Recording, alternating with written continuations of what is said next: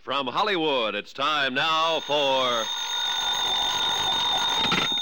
Johnny Dollar. This is Melba Crane, Mr. Dollar. Oh, yes, Miss Crane. I phoned a little while ago, and your maid said you were out. She told me. Was there something you. You've had a $20,000 pearl necklace stolen. I thought you might want to talk about it. I have talked about it. The local police were quite thorough, Mr. Dollar. Well, let's say there have been some new developments. Like what? That's what I want to see you about. I suppose you want to come out here. to Oh, the thank house. you. Will a half hour from now be convenient? C- couldn't we talk about this over the phone? If 45 minutes will be better for you, I'll be glad to cooperate. You seem to be a very persistent man. I usually get what I go after. Know something, Mr. Dollar? What? So do I. Oh, then this might turn out to be interesting. See you in a half hour.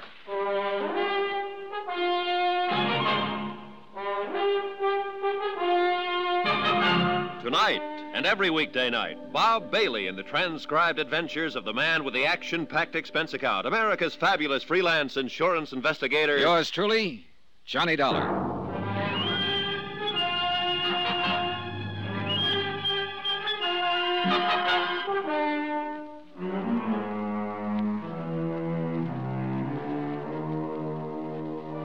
From Special Investigator Johnny Dollar, location Cranesburg, Ohio, to the Home Office Tri State Guarantee Company, Hartford, Connecticut.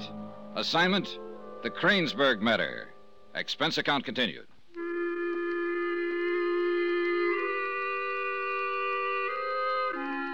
Item $20,000. The face value of the policy on a pearl necklace stolen one week ago from Miss Melba Crane, young socialite, one of the last two surviving members of the town's most aristocratic family. And, according to her own statement, a girl who always got what she went after. Well, I'd almost got what I'd gone after. I'd at least made contact with Smiley Prell, the jewel thief who'd phoned Hartford and offered a deal. But that was all. Smiley had clammed up, started to stall, and implied the whole thing was blowing up in his face. And now the victim herself was trying to stall. And on top of everything else, a storm was coming up. I left my hired car near the coach house and walked down a long arbor toward the entrance to the Crane Mansion. It had been quite an estate once, still was, but the buildings needed a touch of paint here and there, and the gardens needed a gardener. Just a hint of wear and tear. It fit with what I'd learned at the bank. Though still tops in local society, Melba Crane and her Uncle Phineas were flat broke. I was reaching to ring the doorbell when I saw the couple in the sunroom a man in a business suit and a girl in a maid's uniform. So busy with each other, they didn't even notice me at first. It was an intensely romantic scene, and I started to feel like a peeping Tom. The girl was still a little red faced when she answered the door a few seconds later. Good afternoon, sir. Uh, my name is Johnny Dollar. I'd like to see Miss. Dollar, you're the investigator about the robbery. Lauder must have wired everybody in town. I'm sorry, sir. I, I didn't mean to blurt it out that Oh, way. I found it interesting. You know, we're going to get a little wet if that rain starts. Oh, uh, won't you come in, Mr. Dollar? Thanks. You'll uh, want to see Miss Crane, I imagine. Yes, I think she's expecting me. If you'll wait here, please. Oh, by the way, I, uh, I didn't interrupt you, I hope. Interrupt. I. I'll tell her you're here, Mr. Dollar. Thanks. Bye, honey. See you later.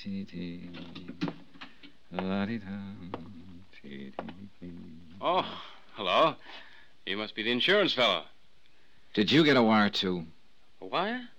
Oh, no. Melba told me you were coming out. I'm a friend of the family, Mr. Dollar, Dean Sellers. How are you, Mr. Sellers? Melba and I are engaged, you know. Congratulations. Oh, it's not recent. Yeah, I know. So you're a little hard to figure out. I'm a complete enigma, Mr. Sellers. I believe you're the chap who gave Miss Crane the necklace, right? Yes, it was an engagement present. Do you uh, have any lead on it yet? Nothing definite. I understood you'd been contacted by the thief who stole it. That's right.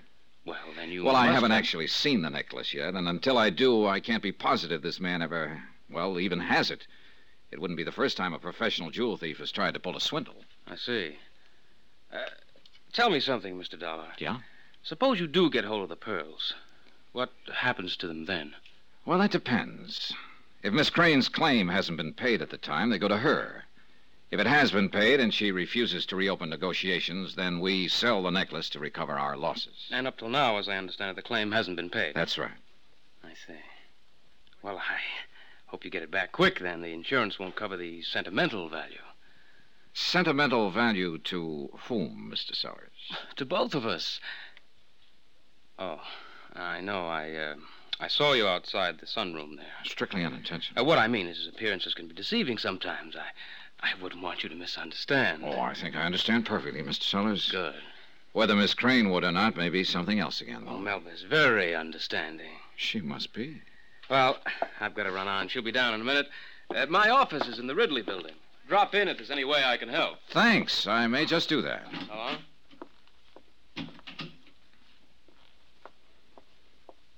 I'm sorry to keep you waiting, Mr. Dollar. Oh, that's all right. It it gave me a chance to meet your fiancée. Oh, were you talking with Dean? We exchanged a few pleasantries. Isn't he a darling? Well, Of course, he's a little headstrong sometimes and impulsive. But he but he never. never means any harm by it. How did you know? Oh, personal observation.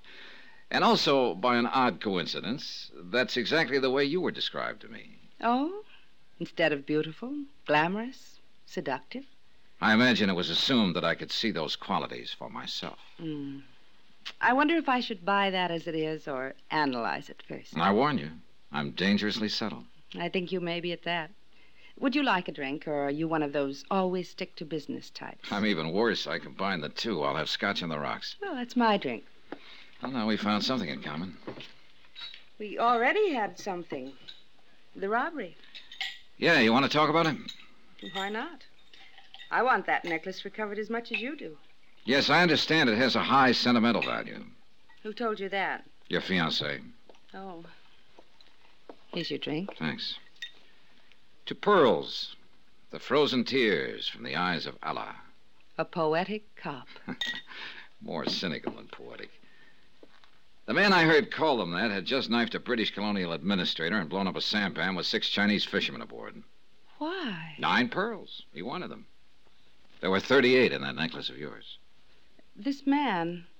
Did he get away with it? Uh, Not exactly. He was shot to death on the Hong Kong waterfront. Now, This is good scotch. It is. Another thing, Miss Crane, I am not a cop, poetic or otherwise. It amounts to the same thing, doesn't it? Well, in some ways. I'm not professionally concerned with identifying and capturing criminals and bringing them to justice. My obligations on that score are no more nor less than those of any other private citizen. Oh. So? So I'm hired by the insurance company to protect their interests. Usually that involves trying to recover stolen property or looking for evidence of insurance fraud. I'm afraid I don't quite. Sometimes I make deals, Miss Crane. Meaning exactly what?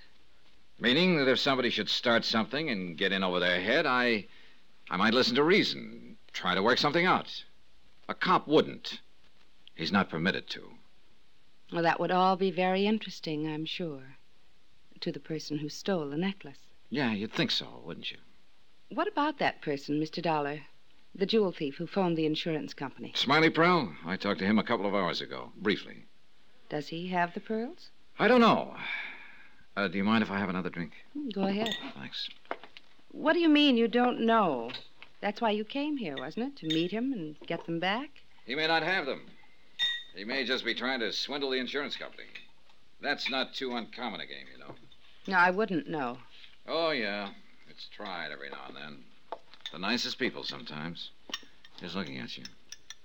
You know, it seems to me you're taking this whole thing pretty calmly. Well, that's merely a front. Inside, I'm a seething volcano. Now, look, Hey, tell me something. Why did you postpone your wedding? I didn't. Dean was the one who. Now, what difference does it make? What's that got to do with it? Do you think he's changed his mind about marrying you? Suppose we leave Mr. Sellers out of it. Can't. He's already in it. He's the one who gave you the necklace in the first place, an engagement gift. Has he called off the engagement, Miss Crane? He hasn't, and he won't, regardless of any rumors you may hear to the contrary. Now, does that answer your question? Hmm, more or less. Then suppose we leave my personal life alone and talk about the robbery. That is, if you're at all interested in it. Where is the safe, Miss Crane? Safe? Oh, that the necklace was in. It's there behind that painting. Do you want to see it? If you don't mind. All right. You and your uncle live here alone, as I understand it. My maid, of course, Betty. Well, there's the safe. I doubt if you'll find any fingerprints or anything. The police spent hours on it. Mm-hmm. That's a real old-fashioned one. Our family's been around quite a while, Mr. Dollar. Wouldn't be much of a job for a professional safecracker, You mean even without the combination? even without. How did the thief get into the house? Force a window somewhere, a door? No, with a key, I guess. Oh. You see, it happened in the afternoon. I'd gone out, and Uncle Phineas was out somewhere, as usual. The house was empty at the time. What about your maid? Betty? Well, after I left, she decided to go into town to do some shopping or something. Oh, they couldn't possibly have picked a better time. Apparently not. Would you like to look around the house? No, no thanks. I've got a pretty complete story from the police reports. Mostly I came out here to take a look at you. And what's your verdict? Maybe I'll do better with Smiley Prowl. I'm meeting him later. Oh. And is he going to produce the necklace? I don't know. He talked about a double cross. Said he might give me more than I was bargaining for. He was pretty upset. Why? I don't know. Oh, incidentally, Mr. Dollar, there's someone else you'll no doubt be talking to, and I want to warn you about him Who's that? Uncle Phineas. Of course, he means all right. Is but he headstrong and impulsive, too? He makes up things sometimes, and he's, well, just a little bit vague, Balmy, you mean? Mr. Dollar. With people of our class, it's referred to as eccentric. I'm sure you understand.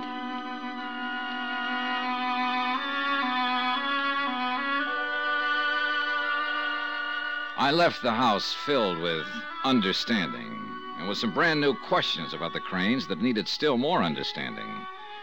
The lowering storm clouds had brought an early dusk, and it was nearly dark when I reached to open the door of my car. Then suddenly I caught a flash of white at the corner of the coach house. Somebody had seen me and tried to duck out of sight. I walked quickly across the driveway and moved quietly up to the corner of the building. How are you, Betty? Mr. Dollar. Can I help you with that? Uh, no. I mean, I, I, I was just going to burn some trash. Well, let me put it in the incinerator for you. Here. No, please. Sure you sorted these papers? There seems to be something heavy here. Uh, let me have it, please. You won't understand. Why, Miss Crane thought I was very understanding. Uh, you'd better run on. She sounds impatient. I'll, I'll take care of this. for you. No, please. You'll only. Oh! I watched her disappear into the shadows, running toward the house. Then I unwrapped the package she'd been trying to hide in the incinerator. It was a 32 caliber revolver, and one chamber had been fired recently.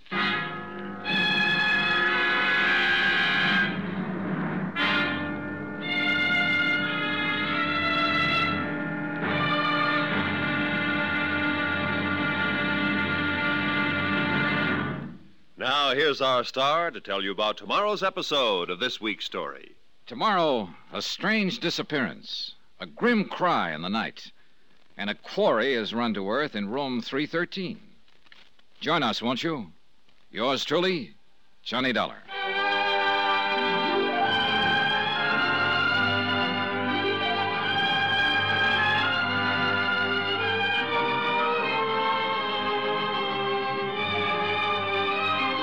Yours truly, Johnny Dollar, starring Bob Bailey, is transcribed in Hollywood. Written by Les Crutchfield, it is produced and directed by Jack Johnstone. Be sure to join us tomorrow night, same time and station, for the next exciting episode of Yours truly, Johnny Dollar. Roy Rowan speaking.